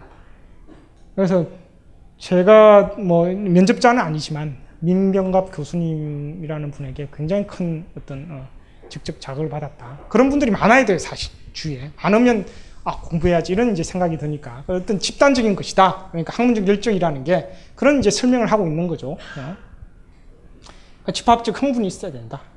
근데 이제 미들맨 지식인들은 어, 학문적으로 냉담한 걸 어, 냉담함을 경험한다. 공부하는 분들도 그렇게 많지 않고 그러니까 곧 이제 어, 공부는 사회적인 것이다. 이런 이제 제가 말을 하고 있습니다. 그 다음에 조금 빨리 넘어가겠습니다. 한국 기업에서는 그럼 대부분 이제 MBA를 갔다 오거나 공대거나 어, 이런 이제 분들은 한국 기업에 취직을 합니다. 근데 돌아와서는 뭐 여러 가지 충격을 받죠. 한국은 좀 더 뭐 유교 문화가 있고 또 보수적이고 이러니까 영문화 충격을 받고 체계가 잘 안 잡혀 있죠. 업무가 우발적이고 빨리빨리 해야 되고. 그 다음에 뭐 어, 직장의 사다리 영어, 영어 같은 경우는 큰 일을 할 수 있는 어떤 문화 자본으로서 굉장히 중요하죠. 미국, 아, 한국 기업에서도 미국 유학파를 좋아하죠. 왜냐하면 최근에 어, 한국 기업들이 어, 글로벌 기업들이 이제 많으니까 삼성, 현대, 뭐 포스코라든지 LG, 그죠? 어, 어떤 글로벌한 사업을 하기 위해서는 어, 국제 공용어인 영어가 이제 중요하니까 그런 분들이 어, 부분들이 좋다. 어, 그리고 글로벌 지식을 활용한다. 예를 들어서 뭐 어, 여기 음, 뭐 자본가들 아니면 돈 있으신 분들은 한국 주식만 꼭 사라는 법이 없습니까? 뭐 애플의 주식이라든지 버크셔 해스웨이 주식을 이제 어, 매입한다든지 아니면 여기 돈이 있으신 분들은 좀 세금을 아끼고 싶다. 조세 피난처 이런 걸 이제 원하는데 그 지식을 누가 알고 있느냐? 한국에서는 예를 들어서 조세 피난처에 대한 어, 개념이 없어요. 경영학과에서 이런 걸 가르쳐 주지가 않아요. 왜냐하면 그래 본 경험이 적으니까. 그러니까 미국에서 받은 뭐 MBA라든지 경제학 이런 특히 뭐 이런 분들은 어디에 돈을 숨겨야 될지를 알고 계세요. 그러니까 그래서 그러면 여러분들이 이제 어 뭐라 그럴까요? 어 돈은 많은데 자본가인데 지금 돈을 좀 숨기고 싶다 그러면 누구한테 물어보겠어요? 미국 유학파한테 물어봐야죠. 그죠? 여러분 그러면은 그 사람에 대한 인상이 어떻겠어요? 야, 이 사람 봐라 똑똑하다. 어? 내 돈을 어디에 숨길지도 어? 안다. 저기 어디 미국 밑에 있는 어? 버뮤다 삼각지대에 숨길지. 예? 어. 그러니까 여러분들이 어떤 지식에 대한 공간적 상상력이 제한돼 있어요. 국내 학위자들은 그죠? 그러니까 혹시 돈을 좀 숨기고 싶은 분들이 있으면 강의 후에 제가 오시면 제가 전문가로 소개시켜 드릴 테니까 조세 피난처 응? 그리고 혹시 애플이나 버크셔 해스웨이 응? 주식을 매입하고 싶으신 분들은 제가 또 전문가로 소개시켜 드릴 테니까 그죠? 응. 그러니까 어떤 면에서는 어떤 어, 글로벌 지식이라는 게 어떤 지식을 적용할 수 있는 어떤 공간적 상상력과 가능성을 넓혀주는 거죠. 그리고 어, 미국 학위자들의 동문 네트워크가 중요하다. 어, 양질의 어, 사회자본을 가질 수 있으니까. 여기서 제가 특히 주목한 것은 물론 이제 여러 책에 보면 여러 가지가 나오는데 어, 이 글로벌 인성 자본이 중요하다. 인성 자본이 무엇이냐? personal capital인데 고용주로부터 가치 있다고 평가받고 자본화할 수 있는 개인의 어, 자질 자질들이다. 그죠? 제가 어, 미국에 있는 분들, 한국에 있는 분들을 이제 인터뷰해 보면 한국 분들의 공통된 점들이 있어요. 음, 한국 분들은 교육에 있어가지고 자기 의사를 적극적으로 표현을 잘 못해요. 그러니까 체면을 차리고 눈치를 보고 어, 유엔 직원분도 만나보면 유엔, 유엔에서 가장 회를 하면 가장 나중에 말하는 사람이 누구냐? 한국 외교관들이다. 그죠? 음, 나를 내세우면 안 되는 안 된다고 믿었으니까. 그러니까 인도나 뭐 중국 사람들 자기 거침없이 말을 해요. 러시아라든지 출신이라든지. 그러니까 미국 뭐 기업에서도 마찬가지고 내가 원하는 걸 내가 뭐 말하는 걸 어, 정확하게 전달을 해야 되는데 그게 약해요. 그래서 이건 뭐 제가 책에서는 쓰지 않았지만 어, 정말 한국 사람의 어떤 습성이라든지 인생에 가장 중요한 영향을 미친 단 한 사람을 꼽, 꼽으려면 어, 공자님이죠 공자님. 어? 그래 이렇게 하지 마라. 어? 이렇게 해야 된다. 어, 나서지 마라. 그죠? 음. 근데 그렇게 해서는 글로벌 기업에서 살아남을 수가 없어요. 글로벌 기업에서 중요하게 여기는 게 뭐냐면 열정적이고 창의적인 자다. 다 창, 창의성 그죠? 창조 경제 어쩌고 저쩌고. 그러려면 proactive 해야 돼요. 그러니까 reactive라는 건 어떤 환경이 이렇게 다가오면 거기에 대해 반응을 한다는 거죠. proactive라는 건 그 환경과 생각하지 말고, 말고 내 스스로 어, 환경을 바꾸어 나가는 거죠. 그래서 인성 자본 중에 하나는 proactive한 면이 굉장히 중요합니다. 근데 미국 유학파들은 미국 사람들을 보면 굉장히 적극적 proactive해요. 그 사람들은 자기 의견을 상대적으로 거리낌 없이 예, 말을 하고 프로젝트로 실용적으로 굉장히 하는 부분들이 많죠. 그러니까 미국 유학파가 선호받는 중요한 점 중에 하나가 이제 글로벌 인성 자본이죠. 어, 끄리낌 없고 뭔가 적극적이고 개방적이고 그죠? 어, 과감한 결단력이 있고 그죠? 그래서 이런 분들은 신사업 진출에 많이, 이제 어, 배치를 받는 경향들이 있습니다. 그 다음에 어, 세 번째 카테고리로 어, 미국 대학의 교수분들. 제가 이제 이 장에서는 어, 세계 최고의 사회학 분야의 군의자를 이제 만나는 과정이 이렇게 나와 있는데 어, 이분은 이제 어, 미국에서 뭐 30권 내외의 어떤 대학을 졸업하시고 어, 미국 같은 어, 랭킹 부분에서의 어떤 어, 조교수를 시작해서 지금은 어, 세계 세계에서 그 분야에서 가장 최고의 이제 학과에서 어, 교수로 이제 살고 있는 분인데 어, 연구 업적이 굉장히 좋으신 분입니다.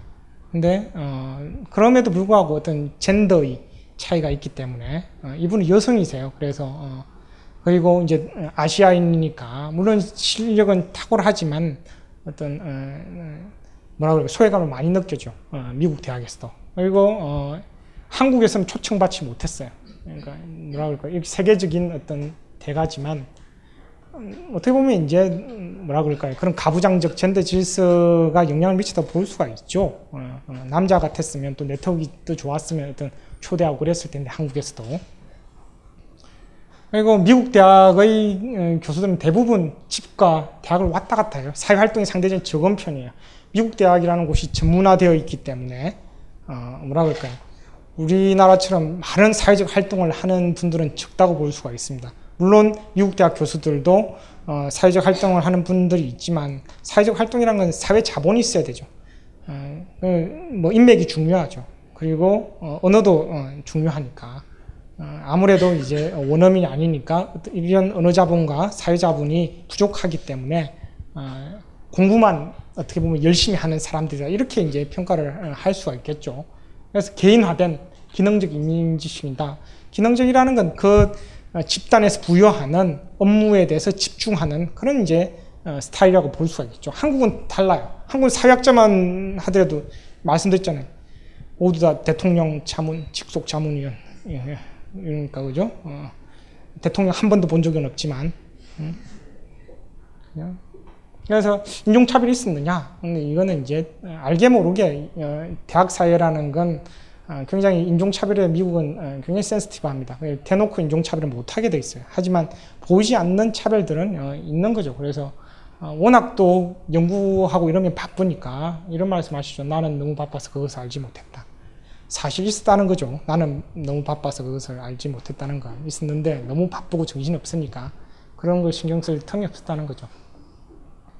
그래서 한국 대학과 미국 대학의 교수 임명을 보면 A 교수님은 지금 미국 대학의 부교수로 계신데 어, 조교수 때 어, 한국 대학에 지원을 했어요. 이분은 근데 어, 한국 대학으로 한국을 가고 싶어서 근데 이제 마지막 3차는 이제 총장 면접이라는 걸 해요. 한국은 급박하게 돌아가니까 한 총장 면접 하기 전에 갑자기 1, 2주 전에 표권을 한국 와라.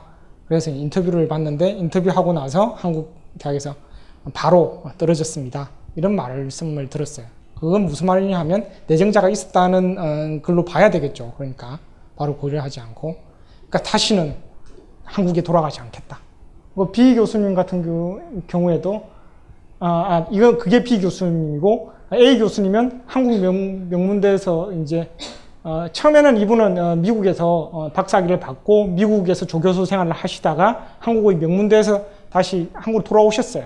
그래서 교수 생활을 했는데 이제 어 뭐라 그럴까요? 그 후임 교수들을 뽑아야 되니까 어, 그랬는데 이제 다른 선배 교수들이 어, 저기 내정자를 정해놓고 이제 계속 사람을 어, 뽑았던 거죠. 그래서 어, 이분은 자기 선배 교수들과 목소리를 높여가면서도 어, 싸우고 그래서 한국 대학에서는 도저히 공부 못하겠다 그래서 다시 미국 대학으로 옮겨온 케이스예요. 그러니까, 그러니까 뭐라 그럴까요? 이 두 분의 경우 보면은 너무나 뭐 한국 대학 임용 과정이라는 게 참 비루하다 이렇게 이제 볼 수가 있겠죠. 근데 이제 미국에서는 다섯 명 내외의 교수 임용 위원회에서 심사를 하고 어, 학부를 전혀 고려하지 않는다. 그리고 종합적으로 평가를 하죠. 그 사람의 연구 업적이라든지 potential, 잠재력이라든지 이 사람이 어, 우리 지금의 교수진과 교수, 교수진이 어, 채워줄 수 없는 어떤 무기가 있느냐 이런 걸 이제 고려해서 뽑는 거죠. 훨씬 이제 그 과정 자체가 합리적이라고 볼 수가 있겠죠. 물론 이제 통계에서 보면 어, 미국 대학도 어떤 불합리하고 또 그런 부분이 있겠죠. 하지만 직접 경험하는 사람들은 어, 거의 뭐 불만을 말하지는 않죠. 근데 한국 대학에서는 임용에 참가했던 분들 대부분이 이제 어, 더럽다는 이런 말씀을 하시죠. 그러니까 그 과정 자체도 굉장히 이제 중요한 거다라고 이제 볼 수 있겠습니다. 뭐 테뉴라는 제도라는 건 이제 미국 대학과 한국 대학의 차이점인데요. 어, 조교수 맨 처음에 이제 교수가 되면 조교수가 됩니다. 그 다음에 부교수, 정교수로 이렇게 올라가는데 어, 조교수에서 부교수로 되면 평생 직장이 보장돼요. 미국은 정년 제도가 없습니다. 뭐 80에 은퇴하고 싶으면 80에, 90에 은퇴하고 싶으면 90. 하지만 대부분 그렇지 하지는 않죠. 연금이 나오기 때문에 한 60세 뭐 전후로 뭐 은퇴를 어, 65세 전후로 은퇴를 하면 월급만큼 연금이 나오니까 그러니까 평생 하시는 분은 없지만 하지만 평생 하고 싶, 싶다면 평생 할 수가 있습니다. 음. 근데 그 중요한 관문이 테뉴다, 뭐 종신 교수직이다 이렇게 볼 수가 있겠죠. 종신 교수직은 대부분 이제 조교수가 되고 난 다음에 6년째 심사를 해서 아, 이 사람은 평생 뭐, 어, 교수가 될 수 있는 사람이다. 그러면은 그 대학에서 이제 어, 부여를 하죠. 아니면은 떨어지면 교수직을 그만두고 다른 어, 직장을 가져야 되는 그런 이제 차이점이 있, 습니다 우리나라는 테뉴 제도라는 게 없죠. 한번 교수가 되면 물론 정량적인 어떤 실적을 올리면 계속 교수직을 어, 유지할 수가 있는데 여기 물론 이제 이런 심사를 하고 또 마지막에는 투표를 해요. 학과 교수들이 투표를 이 사람은 어, 어, 우리랑 같이 평생 할 사람이다 아니다 투표를 하니까 눈치를 보면서 살아야죠. 물론 이제 미국 대학 교수들도 어, 합리적이고 개방적인데 눈치를 보면서 이렇게 어, 어, 살아 사는 그런 어, 것이라고 볼 수가 있습니다. 미국 연구 중심 대학에서는 교수의 삶이라는 건 오로지 공부, 연구, 연구. 어, 그리고 국공립 대학에서는 어, 미국 대학 교수 연봉이 공개되게 되어 있어요. 그러니까 그 사람 월급을 알 수 있어요, 직접. 우리는 알 수가 없죠, 당연히. 그러니까 월급이라는 게 연구 실적에 의해서 이렇게 어, 어, 뭐라 그럴까요? 그, 매겨지기 때문에 그 사람이 실력 있는 사람이다 아니냐는 그 사람 연봉을 보면 알 수 있어요. 미국 대학은. 그러니까 이런 이런 게 공개되기 때문에 참 피곤하죠, 사실. 또 굉장히 자본주의적이죠. 예를 들어 경영대 법대 교수는 통상 사회학과 교수보다 연봉이 두세 두세 배 정도 많습니다. 그러니까 그 전공이라든지. 그러니까 어, 한국 사회학과 교수는 굉장히 만족스럽죠.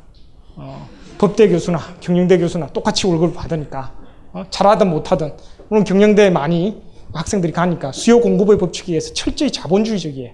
그러니까 응? 그리고 어, 제가 말씀드렸듯이 어떤 행정직이나 고위직에 오르지 못하는 경우가 많죠 대부분.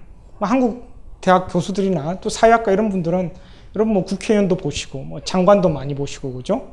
어, 어떤 사회적으로 진출할 수 있는 기회가 굉장히 많다고 봐야죠. 위치 경쟁의 메커니즘을 이해해야 돼요. 그러니까 위치 경쟁이라는 건 상대적인 거니까 미국에 있는 교수분들은 그 상대적으로 경쟁하는 상대가 미국 교수들이에요. 그러니까 본토에서 교육받고 그 원어민 교수들보다는 아무래도 언어 자본과 사회적 자본, 정치 자본이 딸리게 돼 있죠. 근데 한국에서는 뭐 음, 같은 인종이고 뭐, 어, 사회적 지위도 있고 이러니까 기회가 더 많다고 볼 수가 있겠습니다.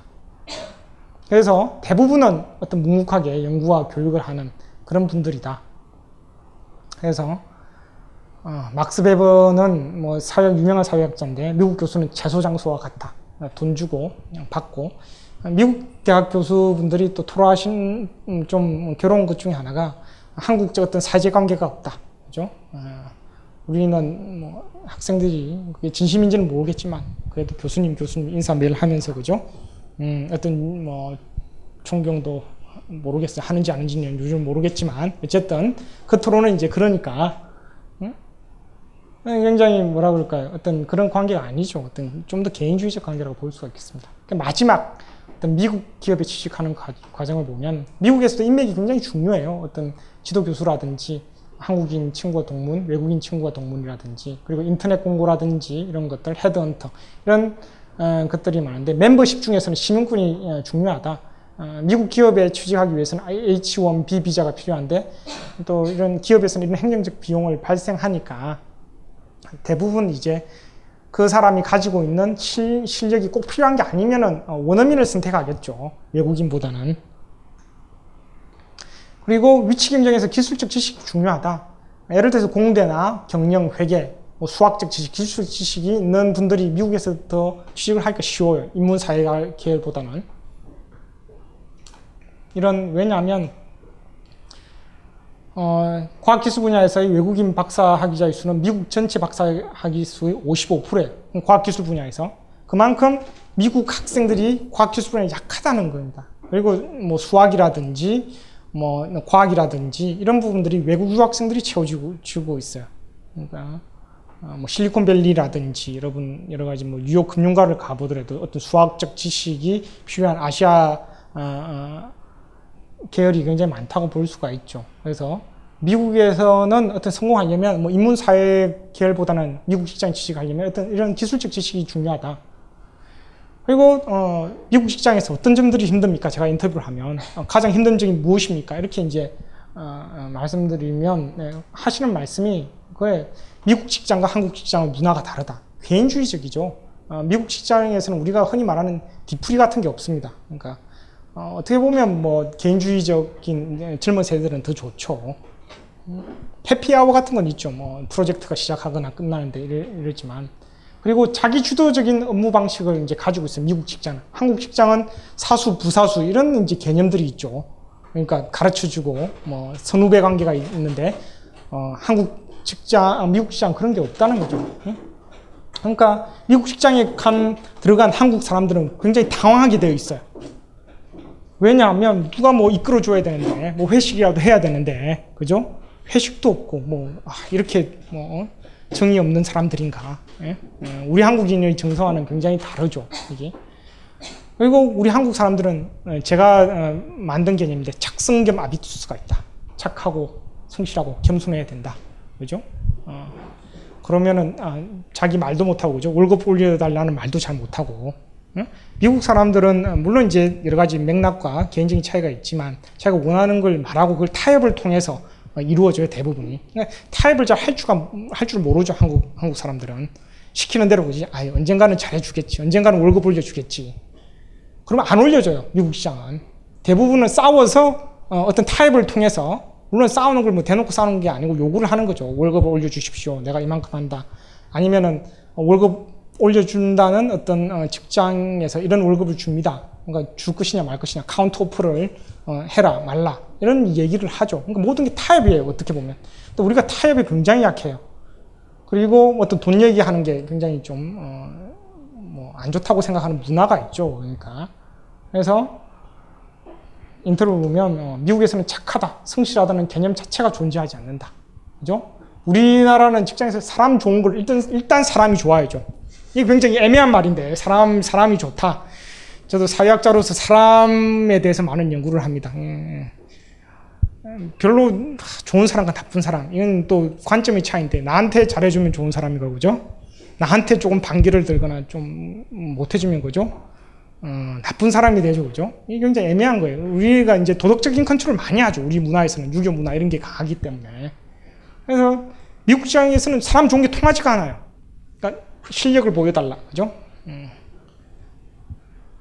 전문적인 지식을 어, 쌓아야만 된다. 그리고 한국 사람들은 낮추려는 경향이 있어요. 자기 자신을.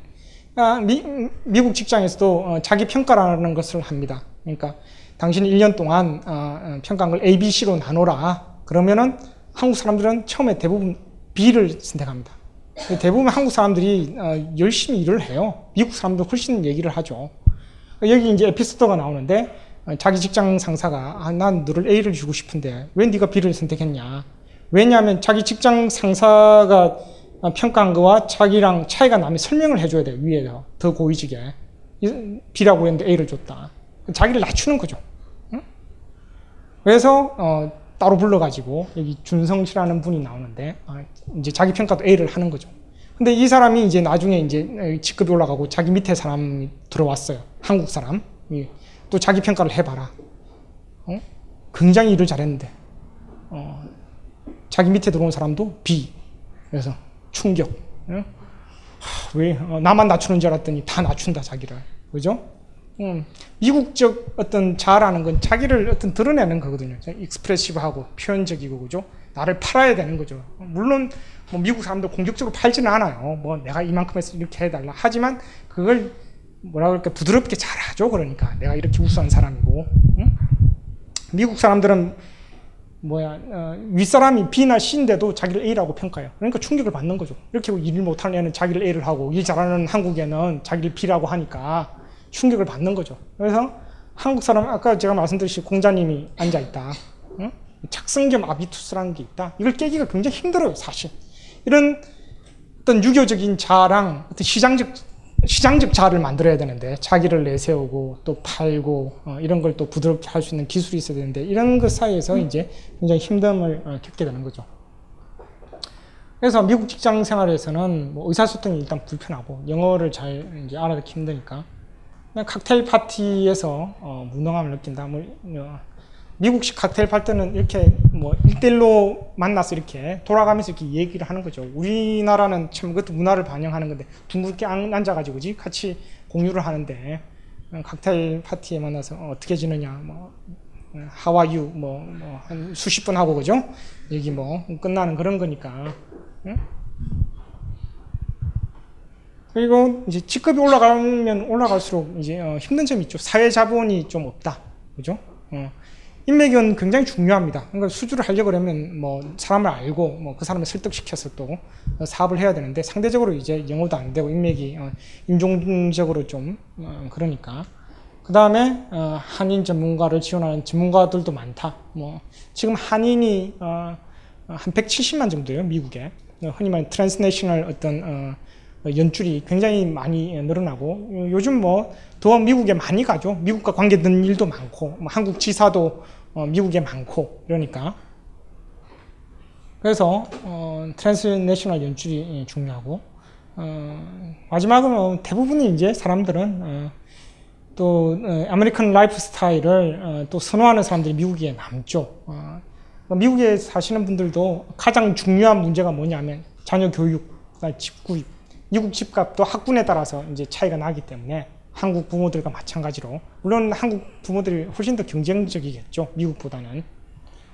그 다음에 뭐 여가 생활 이런 것도 있고 미국 생활이라는 게 대부분 또 외롭죠. 네, 개인주의적이고 뭐 우리나라는 그죠? 어, 뭐 친하게 지내려면 2차 3차 4차까지도 가서 술 몇 번 마시면 그죠? 금방 친해지는데 그런 게 없으니까 외롭죠. 근데 여자분들은 굉장히 좋아하시죠 저기.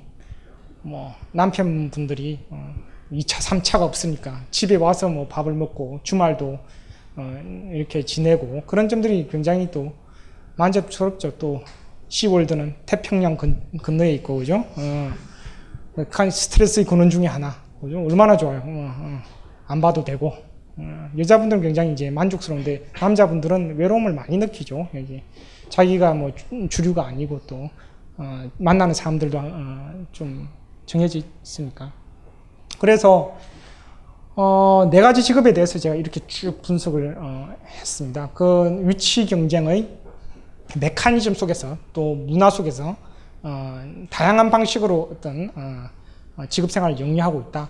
하지만 뭐 고학력이라서 대부분은 이제 그 사회에서 미국이든 한국이든 어, 저기 어, 엘리트의 지위를 어, 누리고 있죠. 뭐 실리콘밸리나 미국 금융가라든지 어떤 전문직을 구사하기 가지고 있기 때문에 대부분은 이제 만족을 한다고 볼 수 있겠습니다. 뭐 물론 이제 책에서는 어, 제가 쓰지 않았지만 네 가지 직업에 대한 이제 어떤 어, 비교도 이제 가능하다고 볼 수가 있겠습니다. 물론 개인적 성향이라든지 여러 가지 어, 직장의 위치 조건에 따라서 어, 뭐 만족도는 또 다르다고 이제 볼 수가 있는데 제가 이제 교수 신문에서 아까 말씀드렸듯이 한국 교수가 우주 최강의 직업이다 이렇게 이제 약간 과장되게 표현한 것들은 일단 뭐 직업이 안정되어 있고 또 여러 사회적인 여러 가지 대접을 받고 어, 또 정치적 학문적뿐만 아니라 정치적 어, 정치적인 인간이기 때문에 어, 소외감보다는 어떤 주류적인 위치를 점하고 있고 그런 이제 이유 때문에 이제 그런 어, 표현을 어,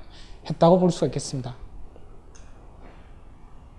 그래서 어, 뭐 에필로그에서 제가 뭐 아카데미아 인문다 이런 말을 쓰는데 뭐 인문다는 어, 더럽다는 어떤 라틴어 표현입니다. 그러니까 음. 흔히 아우스티누스가 우리 중세 철학자 중에 아우스티누스라는 대가가 있죠. 뭐 문두스 이문두스 이런 말을 쓰는데 뭐 세상은 더럽다. 어. 사람은 똥과 오줌 사이에서 태어난다. 그러니까 네, 여자의 생식기를 보면 아이가 나오는 예, 더 이상 설명을 하지 않겠습니다. 메타포릭하게 똥과 오줌 사이에서 태어난다. 이건 뭐 더럽다는 건데 하지만 뭐 아우스티누스가 말하듯이 긍정해야 된다는 거죠. 더럽더라도 살만한 가치가 있다. 이런 이제 메시지인데 정치만 들어온 게 아니에요. 여러분 보듯이 학문도 더러워요. 여러분 대학도 더럽고 왜냐하면 권력 관계에서 글로벌 권력 관계 속에서 어, 우리가 어, 살아가고 있기 때문에 그리고 지식인은 지식인에 대한 신이자 지식인에 대한 늑대이다. 물론 굉장히 탁월한 뭐 사람들 이런 사람들은 존경을 많이 받죠. 어, 동시에 뭐 우리 개창화가 되어 있으니까 또뭐 미약한 학문 자본이라든지 어, 이런 걸 가지고 있는 사람들은 많은 차별을 또 받고 있다고 볼 수 있겠습니다. 그래서 결론적으로는 물론 제가 어, 뭐라 그럴까요? 상세하게 미국 대학의 글로벌 헤게모니에 도전이라는 어떤 상상할 수 없는 것을 상상하게 만드는 것인데 어, 미국 유학 현상이라는 게두 어, 나라 대학 간의 격차 때문에 생긴다고 제가 이제 공적으로 말을 하고 있습니다. 이 격차를 줄여줘야 되는 거죠, 사실은. 구조, 조직 문화를 다 바꿔야 되는 거죠. 공부를 잘하는 데는 잘하는 원인이 있고 못하는 데는 못하는 원인이 있죠. 여러분들은 그걸 생각을 해봐야 돼요. 그러니까 여기 많은 분들이 미국 유학을 가시겠다 그러니까 어, 좋은 선생이 있어야 되죠, 사실. 그 좋은 선생이 여러 명이 있어야 돼요. 집단적으로 형성돼 있어야 돼요. 한 명이 아니고. 그리고 공부를 잘할 수 있는 여러 가지 조직적인 뒷받침을 해줘야 됩니다. 대부분 이제 미국 어, 대학에서는 어, 연구 중심 대학에서는 어, 대학원생들에게 장학금을 주죠. 학비 면제 월급을 주니까 그 액수라는 게 약간 뭐 사립대학하고 공립대학이 차이가 있지만 1년에 한 뭐 5천만 원 내외로 지원을 해주죠. 그걸 뭐 4년 내지 5년, 6년 해주니까 몇 억의 돈을 미국 대학에서 한 사람한테 투자를 하는 거예요. 그러니까. 그러니까 한국 대학에서는 힘든 거죠. 그런 이제 조직적 우위, 우위가 있죠. 그다음 문화적으로도 음, 매일 이제 인터뷰에 보면 나오죠. 한국 대학 개판이다, 시공창이다, XX들이다 교수들은 음, 5억을 내라, 8천만 원을 내라 이러니까 문화적인 격차가 있는 거예요. 그러니까 이 모든 부분들을 고쳐야만 어, 한국 대학이 뭐 미국 유학 현상도 어, 열부질 거고 또 한국 대학도 발전할 수 있다 이런 이제 결론을 제가 어, 제시하고 있습니다. 그래서 물론 여기가 어, 더러운 곳이지만 어, 그럼에도 불구하고 여러분들이 어, 계속해서 또 정진도 하고 또 열심히 노력해서 어, 또 각자 또 우리 사회 뭐 대학이 발전할 수 있는 이런 어, 뭐랄까요 방향으로 나아가야 된다라는 말로 어, 제가 책의 결론을 지었습니다. 예, 이상입니다. 감사합니다. 이 강의는 벙커원 어플에서 동영상으로도 시청하실 수 있습니다.